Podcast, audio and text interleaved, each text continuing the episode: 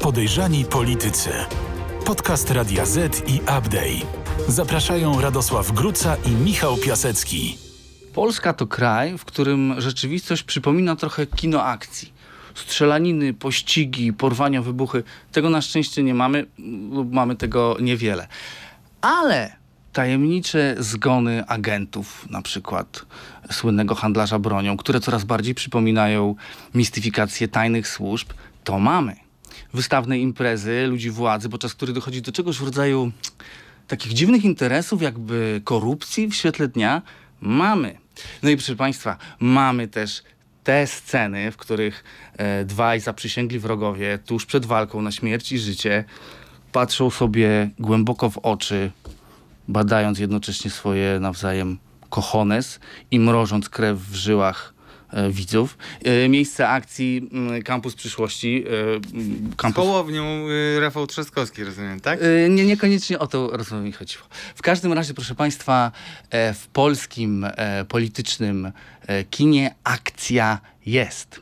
Dzień dobry, ja się nazywam Michał Piasecki, aplikacja newsowa Update, a naprzeciwko mnie siedzi Radosław Gruca, Radio ZPL, witam Państwa. a to jest podcast Podejrzani Politycy. I proszę Państwa, od razu zaznaczę, nie jest rolą podcastu Podejrzani Politycy przekonywać Państwa, że nasze rodzime polskie polityczne kino akcji jest lepsze od tego hollywoodzkiego, bo nie jest.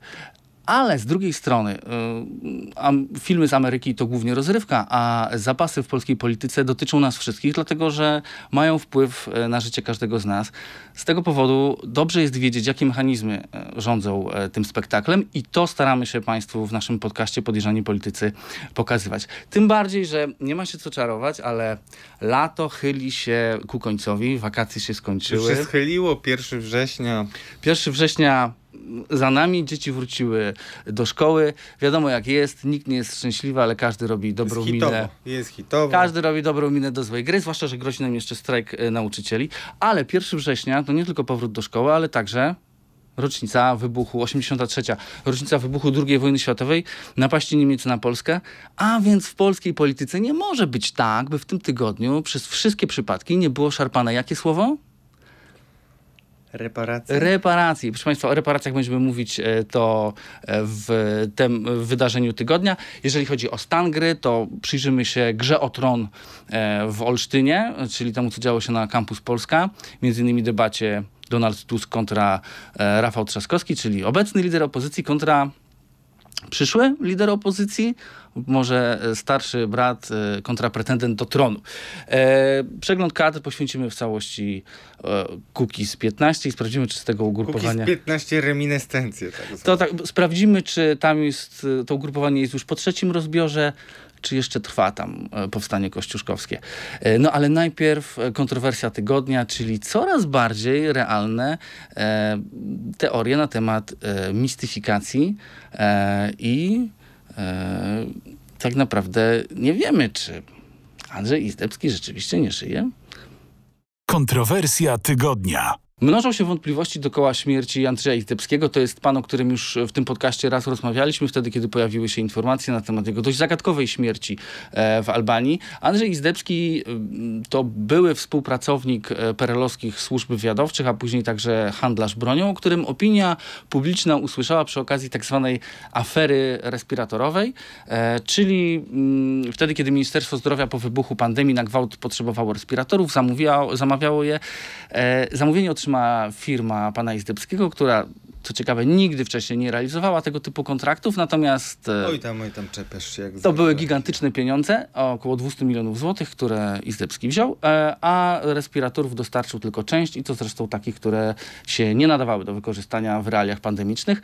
No, po czym mm, zniknął e, razem z pieniędzmi. E, I teraz poszukiwanie, e, poszukiwanie go wyglądało dość kuriozalnie i powiedzieć, że służby działały opieszale, to w zasadzie nic nie powiedzieć, albo powiedzieć bardzo łagodnie. E, w każdym razie Andrzej e, Izdebski odnalazł się w Albanii, a dokładniej to odnalazła się tam informacja na temat jego śmierci, ponieważ ciała w zasadzie nikt nie widział. Handlarz bronią miał doznać zawału.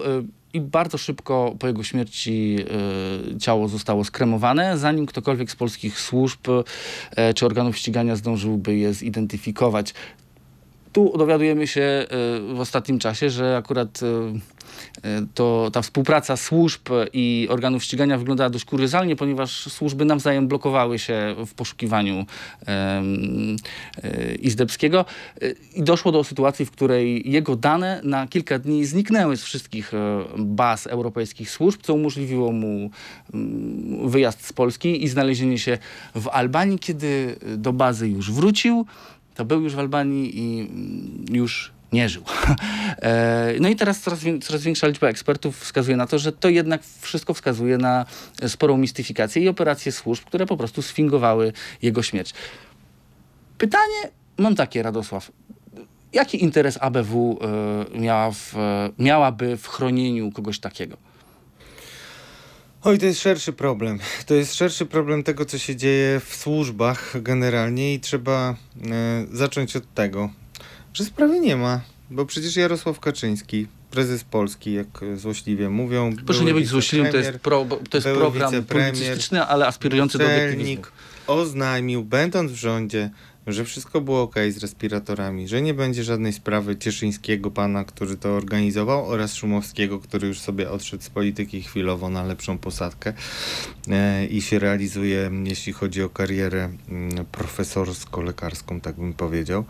Więc to jest problem. Czyli im więcej wychodzi okoliczności które wskazują na to, że jednak była to operacja i to operacja kompletnie spartolona, tym szybciej trzeba to zamknąć. Natomiast trzeba na to spojrzeć szerzej, bo mm, agencja wywiadu pożegnała się ze swoim szefem, panem Krawczykiem, em, po latach.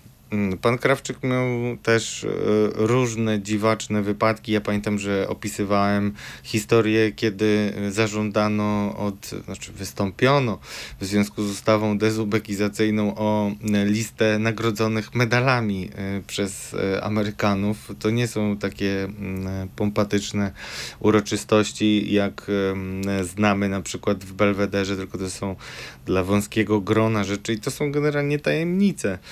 Powinny być zresztą ewidencje w samej polskiej, w samych polskich archiwach e, tego, kto jak się przysłużył, a mieliśmy oficerów wywiadu naprawdę chwalonych na całym świecie. Można przeczytać o tym w literaturze e, obcojęzycznej. Takie osoby jak Gromosław Czempiński, który w latach, e, e, no pod koniec lat 80. e, został uznany za bardzo e, ciekawy aktyw przez Amerykanów.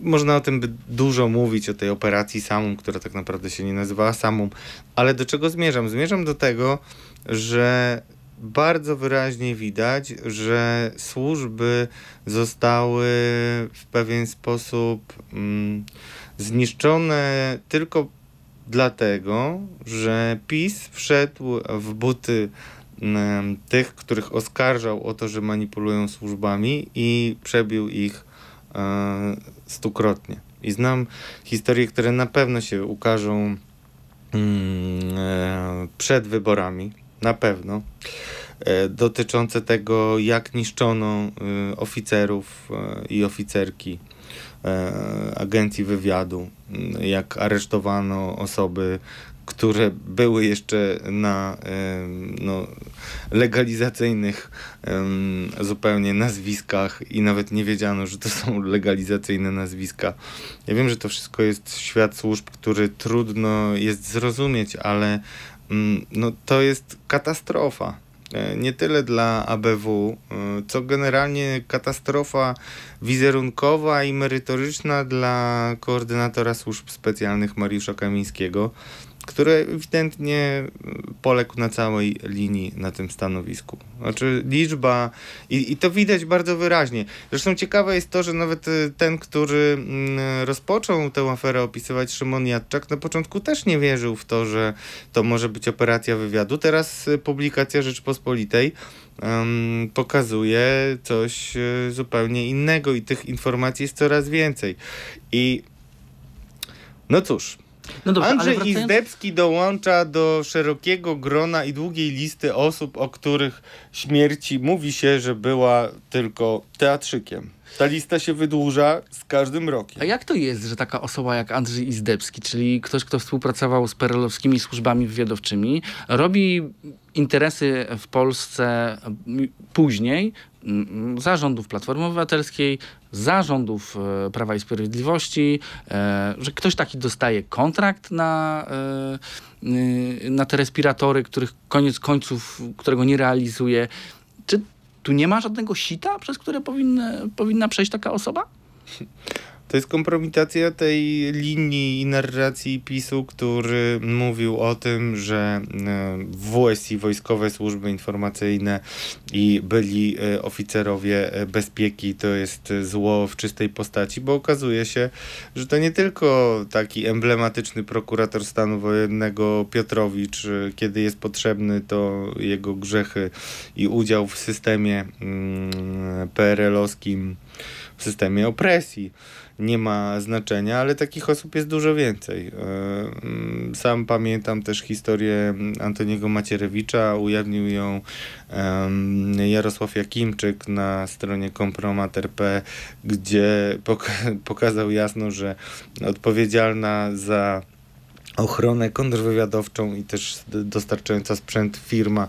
Kiedy mieliśmy szczyt NATO w Polsce, bardzo ważną e, imprezę, e, była firmą, którą sam Antoni Macierewicz, czyli wtedy ówczesny szef MONU, e, typował jako no, biorącą udział w różnych podejrzanych operacjach. Oczywiście to się nigdy nie przełożyło na żadne skazania, ani nic takiego.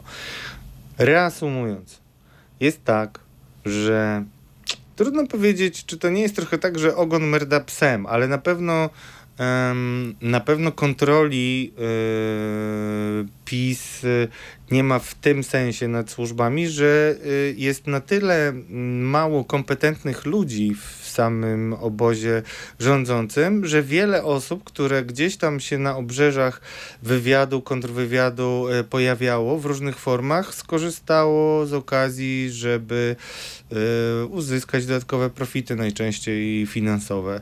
I to jest katastrofą państwa, że my w ogóle o tym rozmawiamy.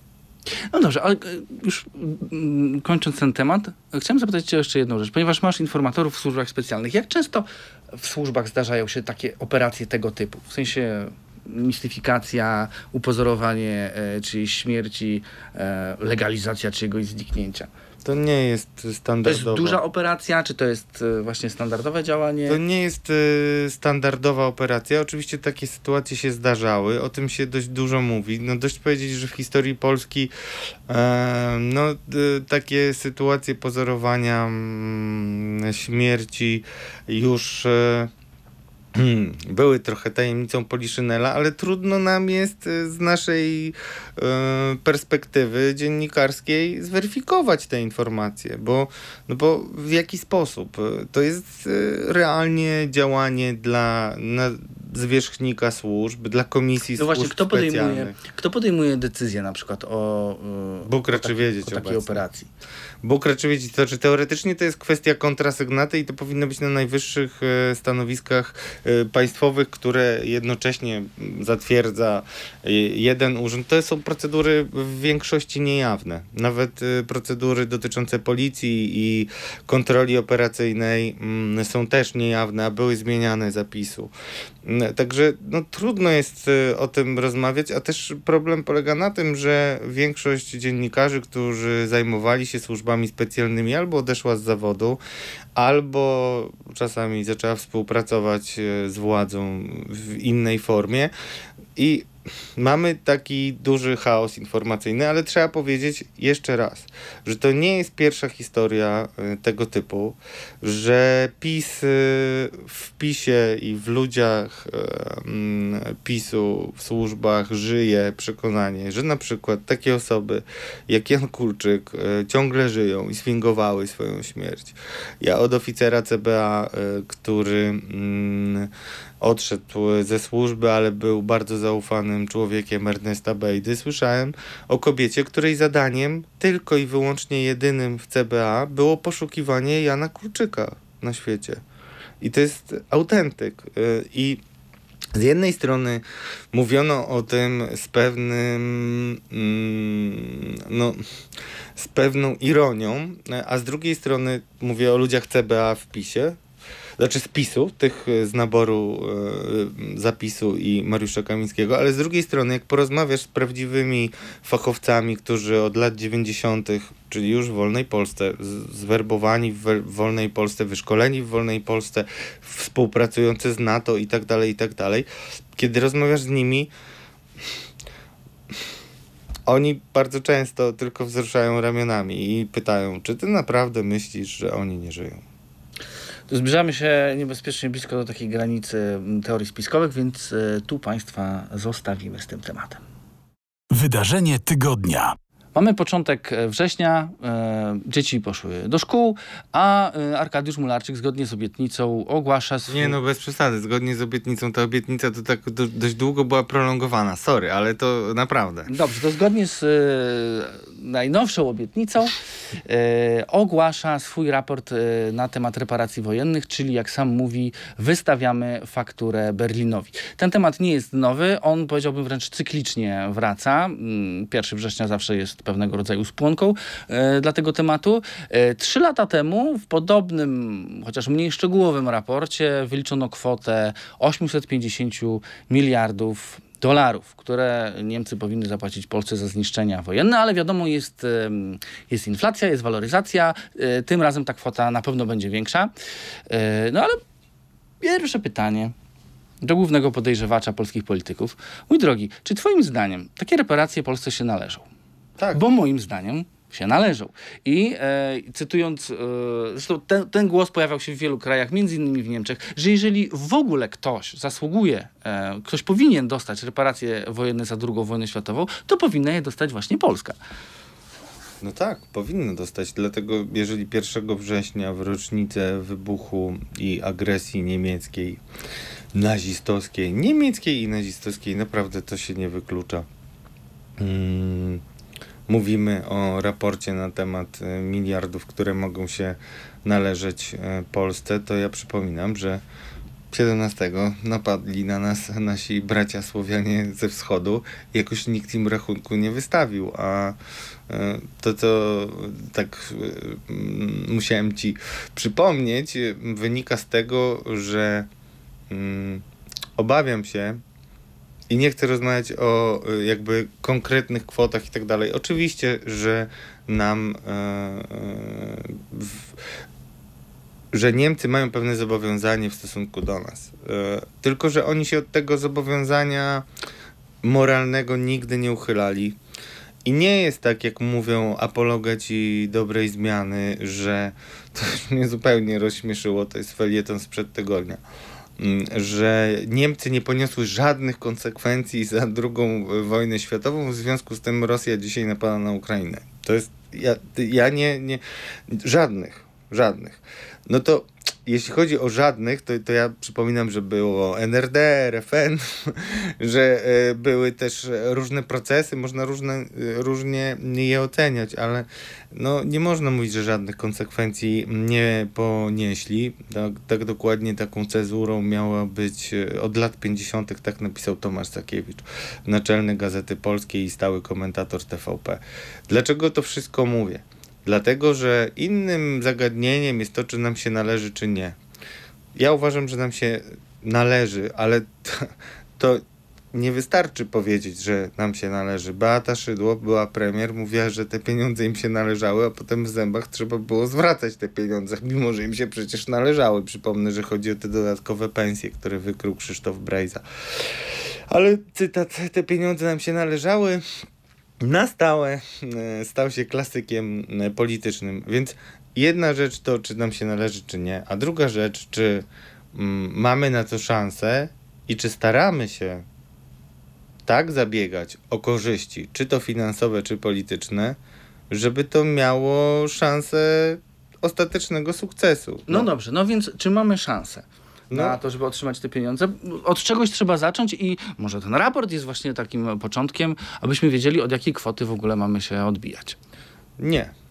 To ja... Znaczy nie, ja nie mówię, jest początkiem, czy nie, nie mamy szans? Nie, uważam, że nie mamy szansy i też tutaj się będę posiłkował e, ekspertami, którzy zajmowali się e, tą sprawą. E, ja polecam wszystkim lekturę czy to wpisów na Twitterze, czy szerszych prac, które teraz niedawno w sierpniu zamieścił profesor Stanisław Żerko.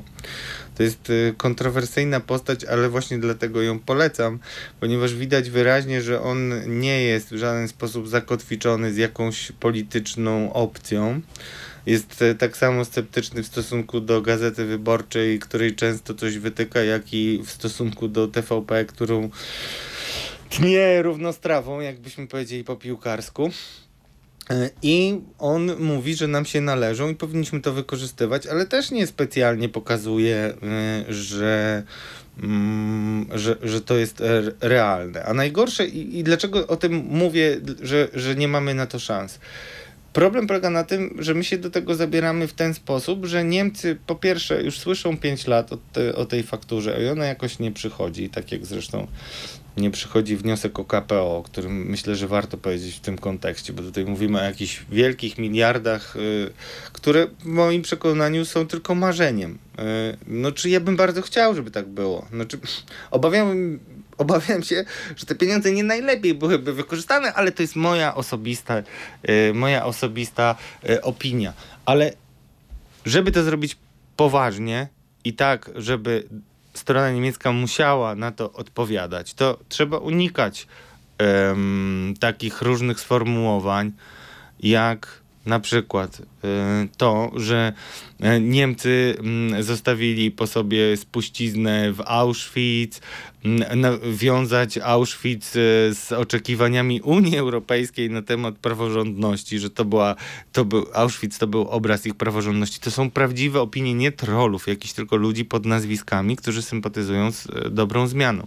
I teraz, na koniec, żeby mieć w ogóle szansę na to, żeby coś załatwiać na tym poziomie e, delikatności, ale też e, no, trudnych negocjacji politycznych, w ogóle w finanse nie wierzę, żeby ktoś zapłacił, ale można politycznie było to rozgrywać z Niemcami na różnych obszarach. Czyli tutaj mamy nasze oczekiwania, roszczenia i tak dalej, ale chcemy. y, Rozumiemy wszystko i chcemy na przykład, żeby Niemcy szybciej wysyłały czołgi na Ukrainę, albo nie wiem, coś y, obiecały nam, jeśli chodzi o Czyli po prostu traktować to jako element Jako atut, tak. Ale y, jeżeli to PiS, y, a, a w zasadzie Solid... No, Arkadiusz Mularczyk to bardzo ciekawa postać, bo on przecież był bardzo blisko Zbigniewa Ziobry. Ja pamiętam, jak on występował w Trybunale Konstytucyjnym mm, w bardzo głośnych sprawach, między innymi lustracyjnych. To jest taki człowiek, który mm, po cichu robi coraz y, większą mm, karierę polityczną. Ale to jest tylko jedna frakcja. No popatrzmy, sondaże PiSu wcale nie są teraz tak e, mocne, jak e, chociażby były na Węgrzech Orbana. Jeżeli byśmy chcieli w imię polskiego interesu autentycznie zawalczyć o korzyści dla Polski, czy finansowe, czy polityczne, to należy to zrobić inaczej. Należałoby usiąść na przykład razem z prezydentem albo na Radzie Gabinetowej i porozmawiać, poszukać y, zrozumienia i przekonywać do racji najpierw opozycji, a potem wystąpić wspólnie, powołać komisję sejmową na przykład, w której byliby eksperci, która mogłaby na bieżąco e, prezentować metodologię, e, jaką się posługuje. No dzisiaj będzie konferencja, my rozmawiamy jeszcze przed nią, e, konferencja Arkadiusza Mularczyka, no ale wyobrażasz sobie, że on w ciągu nawet, no załóżmy, nie wiem kto wytrzymałby dwugodzinną konferencję, ale w ciągu dwóch godzin opowie o tym, jak przez pięć lat przygotowywał raport, no nie, no, a y, z stanowiska innych ugrupowań politycznych, no są takie, jak, e, no ja podzielam akurat e, ich opinię, że, że trudno mm, traktować antyniemieckie, bo już tak trzeba powiedzieć, wypowiedzi polityków PiS inaczej jak, gra na, jak grę e, wyborczą już w I wyborach o to chciałem cię teraz zapytać 2023. właśnie, czy to nie jest... Yy, czy, czy, czy, taki raport, on ma większe znaczenie na zewnątrz kraju, będzie miał, czy on jednak jest tworzony z myślą o polityce wewnętrznej i, e, i właśnie o wyborach? Mój drogi, no powiem tak. Nie jest żadną tajemnicą, a wręcz jest już truizmem, że e, polityka zagraniczna naszej ekipy rządzącej jest e, funkcją polityki wewnętrznej. To jest taka już ukuta maksyma. Polega ona znaczy w praktyce na tym, że mm, wszystkie nasze gesty to kultowe wstawanie y, z kolan, które się skończyło uderzeniem w sufit i guzami. Y, To są teatrem politycznym, który taki pierwszy bardzo mocny i wpływowy akord, e, wpływowy na polską scenę polityczną, miał miejsce w 2005 roku, kiedy Jacek Kurski, ten Jacek Kurski, który dzisiaj uruchamia propagandę przez TVP Info, przez e, wiadomości i inne swoje e, zabawki, którymi świetnie się umie posługiwać, Jacek Kurski autentycznie zaszkodził Donaldowi Tuskowi, wyciągając e, dziadka z Wehrmachtu kultowego. I Potem został... Wymyślając dziadka z Wehrmachtu. Znaczy nie, no nie, nie wymyśl, to, to, to, nie, to, to moglibyśmy Wymyślając tym... jako mechanizm do wykorzystania. Znaczy to jest cały czas konsekwentna rzecz. Zresztą wtedy też spin doktorami był mm, Michał Kamiński i Adam Bielań. I Michał Kamiński y, prosto w oczy mu mówiłem, że jeśli mam jakieś największe do niego zastrzeżenia, to o to, że wymyślił Erika Steinbach i ją wykreował na wielki problem Erika Steinbach, polityczka CDU, ale reprezentująca mm, wypędzonych Niemców.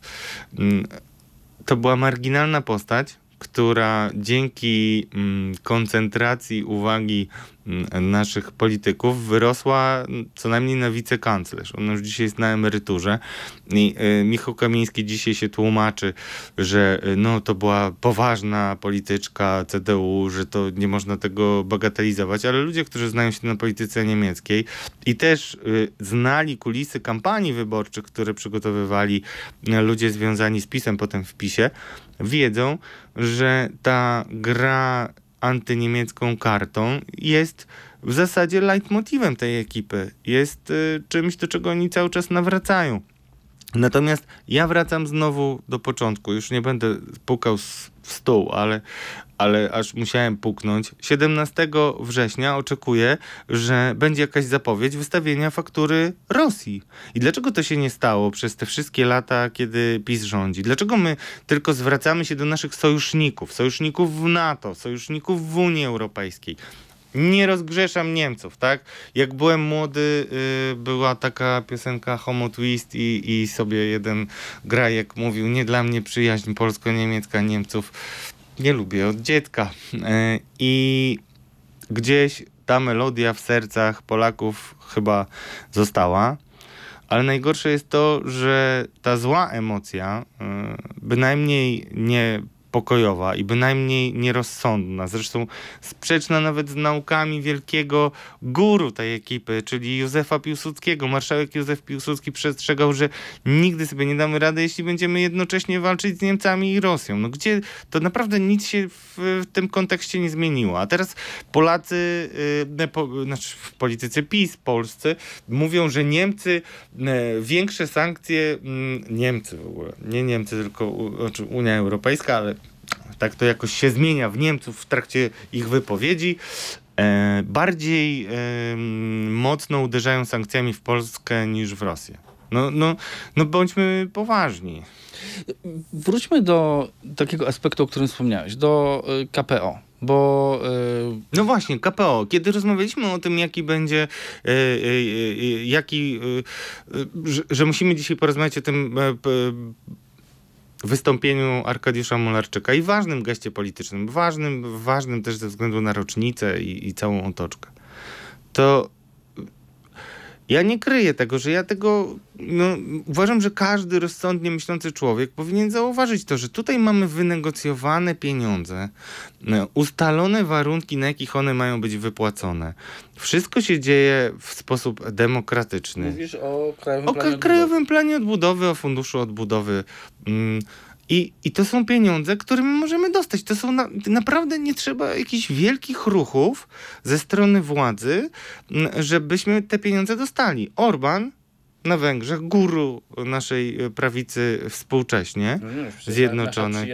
Nie, ale jeśli chodzi o politykę wewnętrzną, to jest cały czas guru i to jest, e, znaczy to jest marzenie Jarosława Kaczyńskiego, żeby powtórzyć e, działania i sukcesy Wiktora Orbana. I to, na przykład jak słucham, że Niemcy się tak strasznie mm, pomyliły, bo uzależniły się od Rosji, a potem ci sami politycy mówią, że no Węgry muszą tak z Rosją, bo oni nie mają morza i generalnie nie mają skąd kupować, więc no muszą. No to sorry, no to, to jest, to nie wiem, czy to już można nazwać hipokryzją, ale jest to rodzaj dwójmyślenia. Pamiętaj też o tym, jakie PKB jaki budżet mają Niemcy, a jakie mają Węgry. Nie, oczywiście, ale chodzi o zasady, tak? Chodzi o zasady. Jeżeli tutaj to rozgrzeszamy, ja też oczywiście jestem krytyczny w stosunku y, do niemieckiej polityki. Kanclerz y, Angela Merkel y, popełniła masę błędów. Myślę, że to są już jednak zamknięte rozdziały i teraz Niemcy będą działać inaczej i mm, wprawdzie tempo jest niesatysfakcjonujące, ale nie można powiedzieć, że oni nie zrobili nic i że tylko pozorują działania. No dobrze, ale mówisz o tym, że mamy, mamy na stole pieniądze Mamy na stole pieniądze, naprawdę. No tak, no Ale mogliśmy- Tych pieniędzy... Czy twoje życie będzie lepsze dzięki temu, że Izba Dyscyplinarna będzie działać? Czy wymiar sprawiedliwości będzie lepszy? No, no nie. To już jakby było próbowane, a oto tak naprawdę jakby zaczął się spór. I potem on się rozszerzył na kolejne różne No aspekty. dobrze, to co się bardziej opłaca? Węgry mówią, że wycofają się z ustaw, jak dostaną pieniądze, a my mówimy, że nas oszukała Bruksela. No kurczę, no to jest jakiś... Proszę wziąć łyk melisy. Tak jest. E, to, co się bardziej opłaca? bo Mówimy o mechanizmach e, polityki, o tym, czego tak naprawdę nie widać na pierwszy rzut oka, jak się to obserwuje. Co się bardziej opłaca politykowi? E, wziąć, czy tam pójść na pewne ustępstwa i zainkasować e, dla Polski to, to będzie około 160 miliardów złotych, e, czy obiecać Polakom mm, wyegzekwowanie reparacji, które nie wiem jaka to będzie kwota, którą poda Arkadiusz Mularczyk, ale ta sprzed trzech lat to jest y, ponad 4 biliony złotych. No co się Le- bardziej opłaca? A znasz to powiedzenie, lepszy wróbel w garści niż yy, coś tam na dachu, tak? A y, wiesz, że y, nikt nie obieca ci tyle. y, Oczywiście. no, wy- no więc dlatego pytam, czy. Na Ale to nie jest obietnica, jest umowa! Jest umowa, jest wszystko na No stole. dobrze, ale tutaj musimy iść na pewne ustępstwa. Mówię o punkcie widzenia polityka. Musimy iść na pewne ustępstwa. Musimy Ale się jakie to są ustępstwa? No, No, były to mimo wszystko flagowe decyzje i obietnice. e, Orban ma wyborcze. to w nosie, nie ma problemu. On się wycofa z tego, co chce. Tylko dajcie nam pieniądze, to my się wycofamy. No i co? I dlaczego my... Ja już, Orban jest dla mnie politykiem, który budzi we mnie y, no, wiele złych emocji. Ale y, i uważam, że jest cyniczny do szpiku kości. I co najgorsze, uważam, że tak jak powiedział były wicepremier Jarosław Gowin, uczestniczący w negocjacjach na temat mm, KPO, mm, ogon merda psem. Znaczy Węgry są mniejszym krajem niż Polska, a my realizujemy bardzo często to, czego oczekuje od nas Orban. I tak było też przy negocjacjach dotyczących KPO. I tym... Tak było, ale to rzeczywiście też było związane z tym, że mieliśmy bardzo wtedy zacieśnioną współpracę, e, jeżeli chodzi o, o negocjacje, negocjacje unijne. Ale co z Ale tego ma wracam, wracam do, do, do, tej, do tej kwoty, te e, no, no, no biliony złotych. Biliony złotych. Ale to nie są biliony złotych, które... y, To jest moja opinia. Mhm. Y, Ja nie ufam politykom generalnie z założenia. A jeżeli mnie oszukają raz, to nie ufam im nigdy. Czyli nie ma już polityka, któremu można by było zaufać. Eee, no, pff, trzeba być bardzo podejrzliwym. Ale ja znam takich polityków, którzy mnie nigdy nie oszukali. Ja odróżniam e, warstwę retoryczną od realnych działań. To. To No jest dobrze, no to w takim razie, czy raport Arkadiusza Mularczyka, on pozostaje na e, etapie, to będą realne działania, czy to pozostaje na e, warstwie to jest- retorycznej? To są realne działania na rzecz kampanii wyborczej. Czyli warstwa retoryczna. No tylko i wyłącznie, ale to jest bardzo przykre i koszty tego moim zdaniem będą e, olbrzymie. Koszty, czyli zysków e, nie będzie, a koszty będą. Dlatego, że po pierwsze, no nie jest to na pewno mm, przyjazny akt.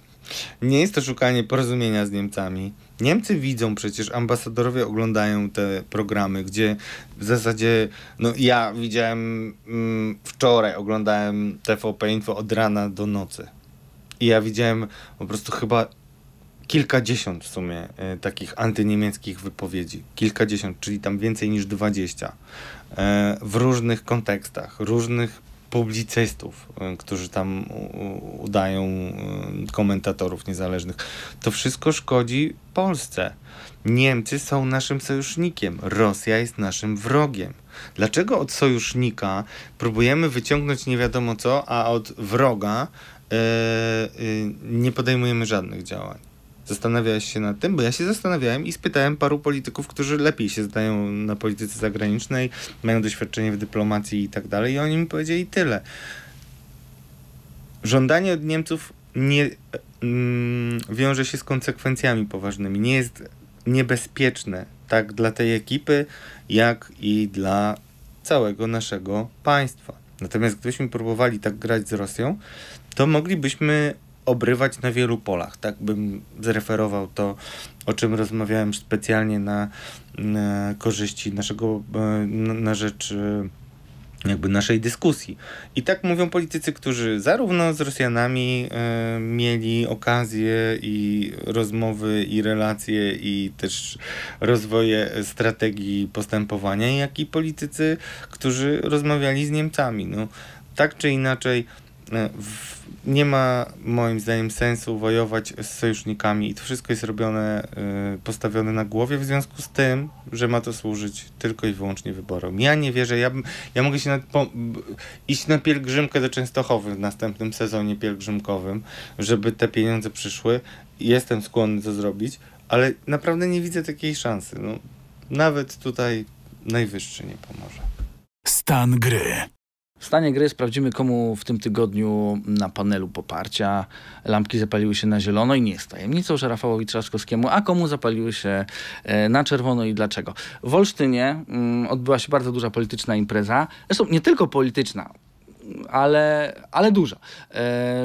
E, Mm, mówię o kampusie Polska Przyszłości, organizowanym przez Rafała Trzaskowskiego. Ja byłem wobec niego bardzo sceptyczny, natomiast y, no, gołym okiem widać, że rezonans tej imprezy jest olbrzymi. Y, nie wszyscy chyba będą wspominali pobyt tam dobrze. Y, Jacek Sutryk no, może się czegoś nauczył dzięki swojej przygodzie z tym, z tym kampusem i, i może następnym razem nie będzie, nie będzie w taki sposób komentował komentował wiadomości na temat, e, na temat swoich wyjazdów. A jak się nie nauczył, to nauczył go wyborcy? To nauczył go wyborcy. To swoją drogą warto zapamiętać tą sytuację z Jackiem Sutrykiem. Przypomnę tylko, że Jacek Sutryk pojechał do, na kampus e, do Olsztyna samochodem. Po drodze chwalił się, że ogląda, pojechał szoferem, ogląda mm, grę o tron. E, no, no, panu, który podopiecznemu MOPS-u, którego zresztą kiedyś Jacek Sutryk był, był przełożonym, który napisał, że no, on od 22 dni czeka na umycie, bo, bo, bo nie ma takiej możliwości. Odpisał, że życzy, życzy mu e, więcej mycia, a mniej internetu. E, nie obeszło się to bez konsekwencji i Jacek Sutryk na kampusie usłyszał prosto w twarz e, komentarze na temat tego, jak się zachował. No dobrze, ale wróćmy do Rafała Trzaskowskiego i i chciałem zapytać, no wiadomo, że, że tu jego poparcie y, dla niego jest w tym momencie olbrzymie. On jest na szczycie sondaży zaufania. Yy, czy on już jest liderem opozycji? Czy jeszcze jednak jest nim Donald Tusk, który notabene w finale tego kampusu także z Rafałem Trzaskowskim debatował? To była taka opozycyjna gra o tron. Rafał Trzaskowski, prezydent Warszawy, jest zadowolony z tego, co ma dzisiaj. Kampus okazał się być wiem to od jego uczestników, to znaczy nie, nie samych tych zgłoszonych, ale gości w, w panelach, którzy mi mówili, że no, olbrzymie wrażenie zrobili na nich właśnie nie tyle nawet politycy i eksperci, co ta ekipa tysiąca ludzi, która tam przyjechała i to wbrew temu, co propaganda próbuje mówić, nie są zwolennicy Platformy.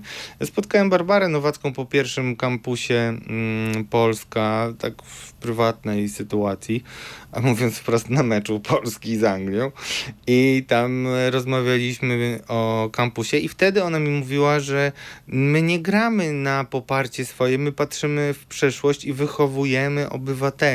I mi się to wtedy wydawało takim truizmem, ale teraz, po drugiej edycji, naprawdę uważam, że kapitał Rafał Trzaskowski jako osoba buduje ewidentnie, konsekwentnie e, z szansami na prezydenturę, bo on odnosi się do różnych ludzi. Oni mogą nie głosować na partię Platforma Obywatelska, Koalicja Obywatelska, ale mm, kiedy będą porównywali sobie różnych kandydatów, to jednak mogą wybrać tego, który był blisko nich, którego zobaczyli w takich e, odważnych e, konfrontacjach z pytaniami, które nie były pisane na kartkach i losowane, tylko e, zadawane spontanicznie, tak jak tutaj. Nie tylko chodzi przecież o, o pana Sutryka, ale o innych. Mm, kampus na pewno poniesie Rafała Trzaskowskiego i moim zdaniem może też być takim oparciem dla niego ci ludzie, którzy, szczególnie ci, którzy przyjechali po raz drugi, mogą być y, realną siłą w kampanii, siłą tą, którą kiedyś miał PiS, bardzo zmotywowane wojsko członków partii wygłodniałych po ośmiu latach patrzenia, jak Platforma Obywatelska rządzi, zdeterminowanych i walczących na wszystkich frontach. To się wszystko zmieniło, a teraz też pokolenia się zmieniają, no bo 8 lat to jest bardzo dużo, a 16 w sumie to jeszcze więcej. Okej, okay, ale myślę, że doskonale wie o tym też Donald Tusk, e, który notabene, tam też jest po stronie Platformy taka inicjatywa tych meetupów, która nie jest niczym innym jak e, jak próbą e, pewnego zrównoważenia e, i stworzenia jakiejś konkurencji wobec, e, wobec inicjatywy Trzaskowskiego. E, no i przecież panowie tam rozmawiali, tak? Spotkali się, usiedli sobie do stołu, podali sobie ręce, rozmawiali. Było, to, to, to było to spotkanie e, i mierzenie się, e, się spojrzeniami. No ale oni są to są dla Tuska, to jest w tym momencie chyba największe zagrożenie Rafał Trzaskowski. Trzaskowski dzisiaj re, mm, na koniec dnia pomaga Tuskowi, bo to Tusk jest liderem i to niekwestionowanym Platformy Obywatelskiej mm, stoi na jej czele. E, przejął pokojowo, nie wiem czy aksamitnie, ale pokojowo i za zgodą mm, odchodzącego, ustępującego mu miejsce Borysa Budki e, stery partii i Rafał Trzaskowski spokojnie sobie czeka. Na dziś widać... No dobrze, ale ile on będzie jeszcze czekał? Bo to wiesz, no... Będzie tak czekał do wyborów. dwa razy pierwszego będzie wrażenia, czekał tak do... Nie można być wiecznie złotym, złotym dzieckiem i wiecznie wielkim talentem, który jednak jeszcze niczego w zasadzie nie wygrał poza prezydenturą w Warszawie, co oczywiście było dużym zwycięstwem, ale jednak no, mm, wybory prezydenckie przegrane.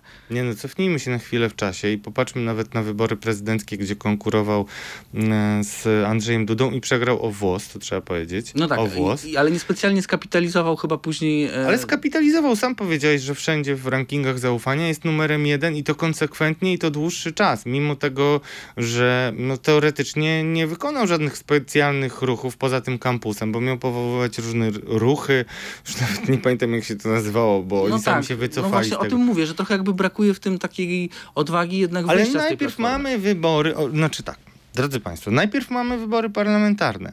Y, już po kampusie nie ma momentu, ani przestrzeni, ani historii, która by pozwoliła Rafałowi Trzaskowskiemu odejść na swoje albo się skonfrontować z Donaldem Tuskiem. Jest za mało czasu. Dzisiaj Powiem tak, od tych ludzi, którzy byli zachwyceni tą młodzieżą i tymi uczestnikami kampusu Polska, powiedziałem tylko, Boże, ale by oni mieli siłę polityczną, jakby potrafili się Tusk z Trzaskowskim dogadać. No to napięcie jest nieuchronne, mm, ale Rafał Trzaskowski jest dużo młodszy i może sobie jeszcze poczekać. Tak naprawdę rozstrzygające dla tego, jak ten spór się potoczy i kto będzie wygrał, będą wybory. Jeżeli wybory mm, wygra opozycja, a wiadomo, że opozycja się jednak będzie jakoś jednoczyć, blokować, bo to na pewno nie pójdą razem pojedynczo. To ile bloków będzie, to jest inna kwestia. Były niedawno sondaże, w których e, analizowano, to była sondażownia e, Ibris, mm, jeśli dobrze pamiętam, E, i analizowano, mm, kto według Polaków, według ankietowanych powinien być premierem w takim, jeżeli by koalicja mm, opozycyjna wygrała wybory. I nie dziwne, że Rafał Trzaskowski był liderem, ale tuż za nim nie był Donald e, Tusk, e, jakby wskazywany na, na premiera, tylko Szymon Hołownia co ciekawe.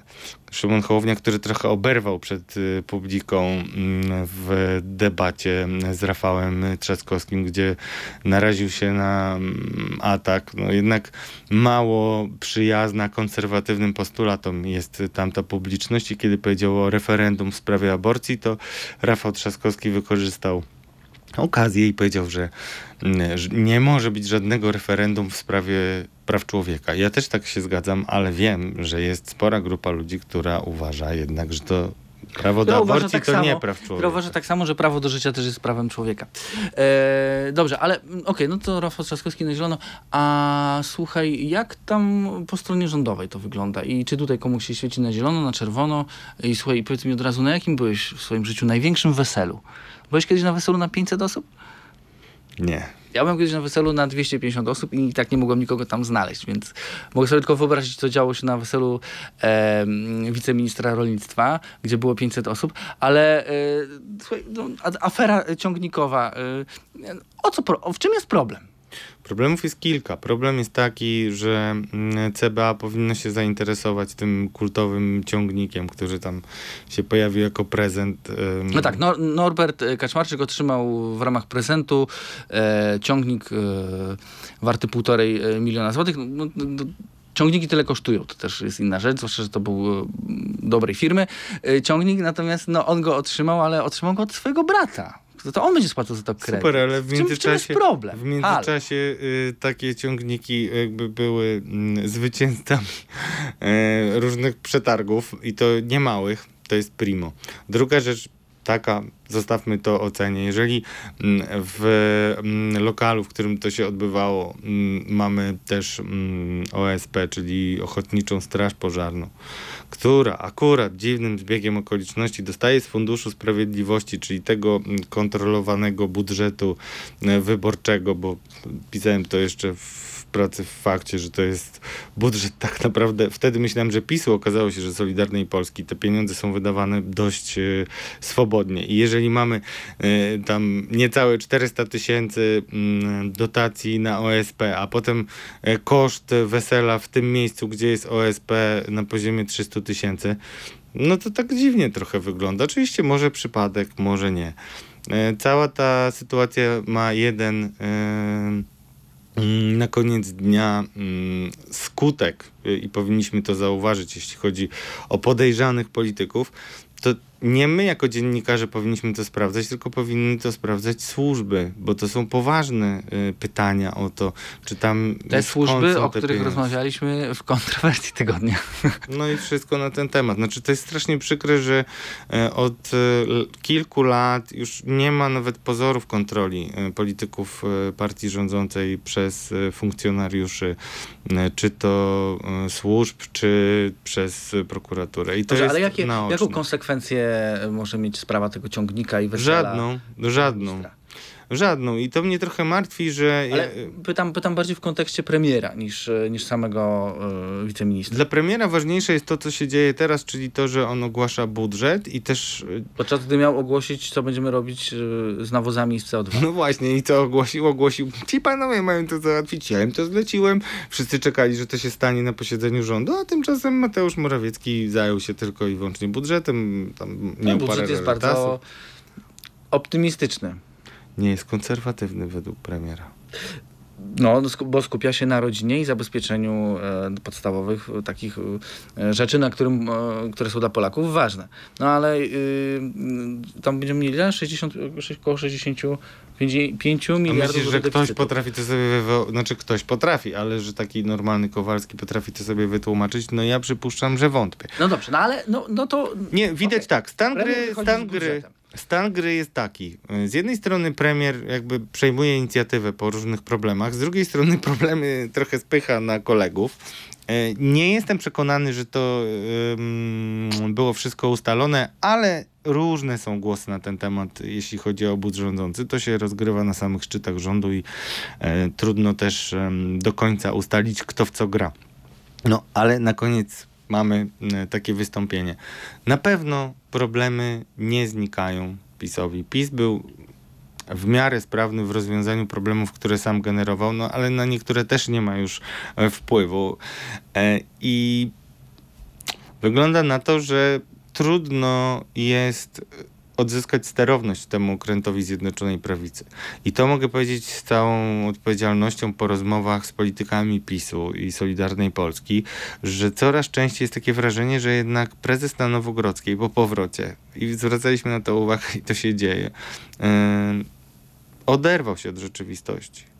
E, ulega potrzebom swojego otoczenia.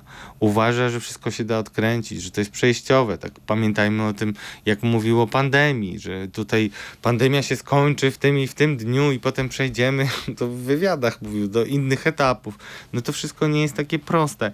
I niestety wydaje mi się, że mm, dla jednego człowieka, nawet gdyby był geniuszem absolutnym, najmądrzejszym człowiekiem na świecie, podejmowanie aż tylu decyzji jest y, niemożliwe po prostu.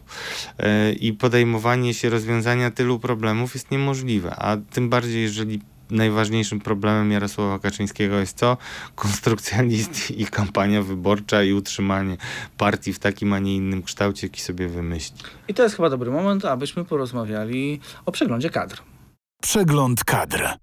Tym razem w przeglądzie kadr e, przyjrzymy się mm, ugrupowaniu Pawła Kukiza, e, a w zasadzie temu, co z tego ugrupowania zostało, bo to już są już trzeci, czwarty, piąty, nie wiem, który rozbiór e, mm, Kukiz 15. E, tam cały czas jeszcze jakaś walka trwa, e, ale coraz mniej tych szabel jest.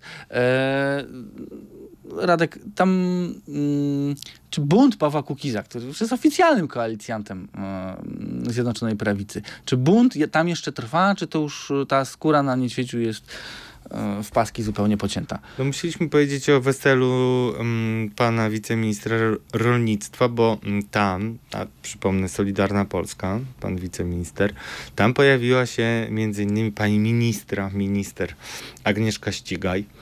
I to zostało przez y, niektórych czujnych y, politruków odebrane jako sygnał, że mm, nie może Paweł Kukiz liczyć y, na nią w wywieraniu presji na Zbigniewa Ziobro. A taka była jego funkcja dla Jarosława Kaczyńskiego, ponieważ Pawłowi Kukizowi realnie zależy dzisiaj na temat, na ustawie, uchwaleniu ustawy o sędziach pokoju. Moje źródła, bardzo dobre źródła, twierdzę, y, relacjonowały mi, że Paweł Kukiz z Jarosławem Kaczyńskim spotykał się y, jeszcze w wakacje, zanim prezes sobie zrobił przerwę w spotkaniach i objazdach i wbrew no, sugestią mało wyrafinowanym y, chęci rozmowy na temat kształtu list i tego, jakich ludzi chciałby Kukiz zabrać ze sobą ewentualnie co, Paweł Kukiz nie podjął tej dyskusji powiedział twardo, że on czeka na ustawę, a potem będziemy rozmawiali. Jeśli nie będzie ustaw do końca września, taki był deadline, może tam połowa października, to Paweł Kukiz zapowiada, że będzie głosował przeciwko. I powiem szczerze, wiem dokładnie z jaką opinią Paweł Kukiz mm, no, jest od e, czasu, kiedy zbliżył się e, do PiSu, ale ja bym tego nie lekceważył. E, to jest dla niego, moim zdaniem, te ustawy, jeśli chodzi o mm, sędziów pokoju i referenta, czyli ustawy, szczególnie sędziowie pokoju, zależne od Zbigniewa Ziobry, który się nie pali wcale do tego, żeby mm, tak to układać, jakby chciał Paweł Kukiz. No cóż, mm, są dla prezesa wygodne, bo w myśl zasady divida i impera łatwiej jest mm, namawiać polityków Solidarnej Polski do tego, żeby opuścili krnąbrnego mm, ministra sprawiedliwości, który sporo kłopotów jednak Zjednoczonej Prawicy rządzonej przez mm, Jarosława Kaczyńskiego napytał, mm, niż no cóż, Paweł Kukiz, ja uważam, że ma szansę jeszcze pokazać, że w polityce jest po coś, nie dla korzyści mm, i jego głosy mogą stać się tym, czym no dobrze, zawsze marzył, tych, czyli języczkiem uwagi. Ile tych głosów, ile tych szabelek tam jeszcze przy nim zostało? No został pan Sachajko, pan Żuk, który raczej jest już Morawieckiego, ale te, te takie więzy, bardzo w zasadzie wszyscy kukizowcy przeszli e, pod skrzydła PiSu, bo też wiceminister edukacji Tomasz Rzymkowski, e, teraz Marek Jakubiak się e, wpisuje w plany z kolei republikanów. Także oni mają między sobą relacje i kto wie, w tak niestabilnej sytuacji politycznej mogą móc y, rozegrać jakąś swoją partię, wspierając Pawła Kukiza w jakimś głosowaniu, wspierając, to znaczy nie głosując tak, jakby chciał prezes. To już się wydarzyło. Przypominamy wszystkim Państwu, że przez głosy albo dzięki głosom Pawła Kukiza i jego ludzi e, stawka PIT-u, którą można odliczyć na organizację pożytku publicznego, to nie 1%, tylko 1,5%. To są realne e, koszty dla budżetu i wtedy premier Morawiecki był wściekły, tak jak to mówiliśmy. Uważam, że Paweł Kukiz może być bardzo ważnym czynnikiem i uważam, że ci, którzy go skreślają i mówią, że już sobie odpuszcza i jest zapisany, dogadany, mm, no jeszcze nie mają racji. No dobrze, ale jeżeli ktoś jest tak mocno zmotywowany i zdeterminowany w zasadzie już tylko w jednej kwestii, e, to, to co będzie dalej? W sensie, co, co jeżeli... E... Znaczy dalej jest sytuacja bardzo prosta. Paweł Kukiz, zobaczcie Państwo, czy, czy to się komuś podoba, czy nie, ma ciągle poparcie w tych sondażach. I można mówić, że to jest na granicy błędu statystycznego, ale tam 1 czy 2% zawsze wychodzi. Eee, I dlaczego o tym mówię? To nie daje szansy na sukces wyborczy, ale daje szansę na porażkę wyborczą bo to jest być może 1-2%, których może zabraknąć PiSowi w ostatecznym rozrachunku i PiS to wie. Załóżmy, że Paweł Kukiz spełni to, o czym mówią jego ludzie i zarejestruje sobie choćby w kilku województwach listy mm, i wystartuje w wyborach. To odbierze głosy PiSowi. Yy, ja nie mam. No dobrze, ale on ma na tyle motywacji, on ma, chce ma. jeszcze to robić, chce ma. dalej dla niego być to jest, Dla niego to jest taka ostatnia bitwa. Znaczy, jeżeli on yy, zostanie oszukany przez Jarosława Kaczyńskiego, to będzie musiał się zemścić w zasadzie, bo to jest jego jedyne odejście polityczne, jakie jest dla niego możliwe. No, oczywiście on też mówi uczciwie chyba, że nie ma złudzeń, że do muzyki nie ma co wracać. W związku z czym jest trochę w sytuacji, rozmawialiśmy o jego oszczędnościach na przykład, które nie były jakieś pokaźne. No więc jest w takiej sytuacji, e, no, że musi sobie liczyć to, czy niepotrzebna by mu była mm, reelekcja. A z drugiej strony, naprawdę nie trzeba być y, mistrzem odczytywania mowy ciała, żeby widzieć, że to nie jest dla niego komfortowa sytuacja. To nie jest tak, że on dzisiaj wychodzi i staje się pierwszym apologetą dobrej zmiany, jak niektórzy. Była taka posłanka przy lewicy, która przystąpiła najpierw do Gowina, potem do PiSu i w ogóle dzisiaj uważa, że PiS jest najlepszą partią na świecie, a wcześniej mówiła, że PiS zabija kobiety, odmawiając im prawa do aborcji i tak dalej. No są tacy, ale są też e, Paweł Kukis to jest dość e, mm, no jak dla mnie trochę jednak mm, nie chcę powiedzieć tragiczna postać, ale no mocno się przejechał na polityce. Znaczy inaczej sobie to wyobrażał. Myślę, że zawiodło go społeczeństwo. Myślę, że ideały go nie opuściły. E, i dzisiaj stara się jakoś wyjść z twarzą i to może być niebezpieczne. Ja uważam ciągle, że e, skoro zresztą Jarosław z nim osobiście rozmawia, odbywa takie konsultacje, czasami są to konsultacje z panem Sachajko i, jeszcze kimś od Jarosława e, Kaczyńskiego, to Jarosław Kaczyński nie bagatelizuje tej sprawy i można sobie dworować, że panowie piją wino i po którymś winie już Paweł Kukiz jest skłonny na ustępstwa iść, ale ja tam nie byłem, ja tego nie widziałem skupmy się na faktach. Na dzisiaj kończymy, natomiast no, przed nami dalsze kino polityczne, kino akcji i będzie się działo bardzo dużo, ponieważ wraca Sejm, państwo też już okrzepną po, po wakacjach, no i przy Wiejskiej rozpędza się Gra o Tron, którą będziemy dla Państwa oczywiście co tydzień relacjonować. Na dzisiaj to wszystko. Michał Piasecki, aplikacja newsowa Update. Radosław Gruca, Radio ZPL. Do usłyszenia. Do usłyszenia. Podejrzani Politycy. Podcast polityczny przygotowywany przez dziennikarzy Radia Z i aplikacji newsowej Update.